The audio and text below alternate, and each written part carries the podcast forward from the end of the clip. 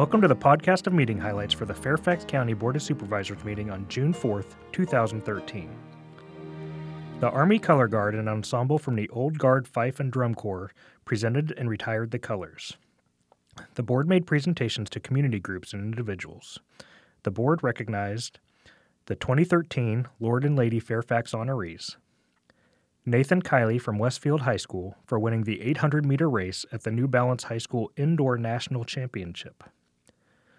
The Robinson Secondary School varsity wrestling team for winning the 2013 AAA state title. The Robinson Secondary School men's swim and dive team for winning the 2013 AAA state title.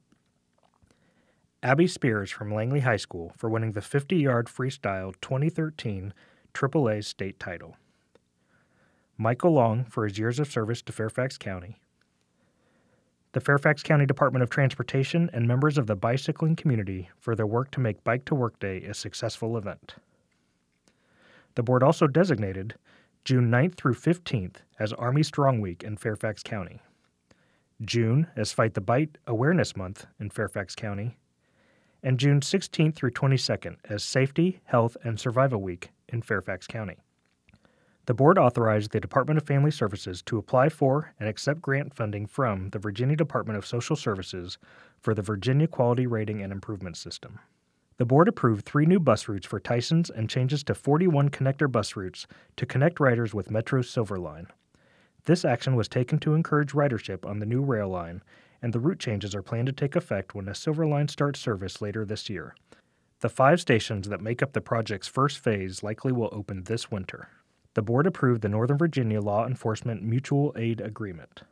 The board authorized the use of housing blueprint funds for the preservation and rehabilitation of the Murraygate Village apartments.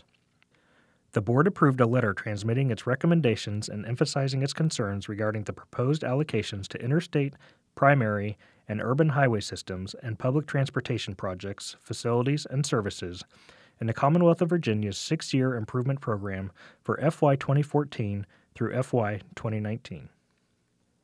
The board noted that the Dolly Madison Library and I 66 Transfer Station Operations Center received Mid Atlantic Chapter American Public Works Association Project of the Year awards.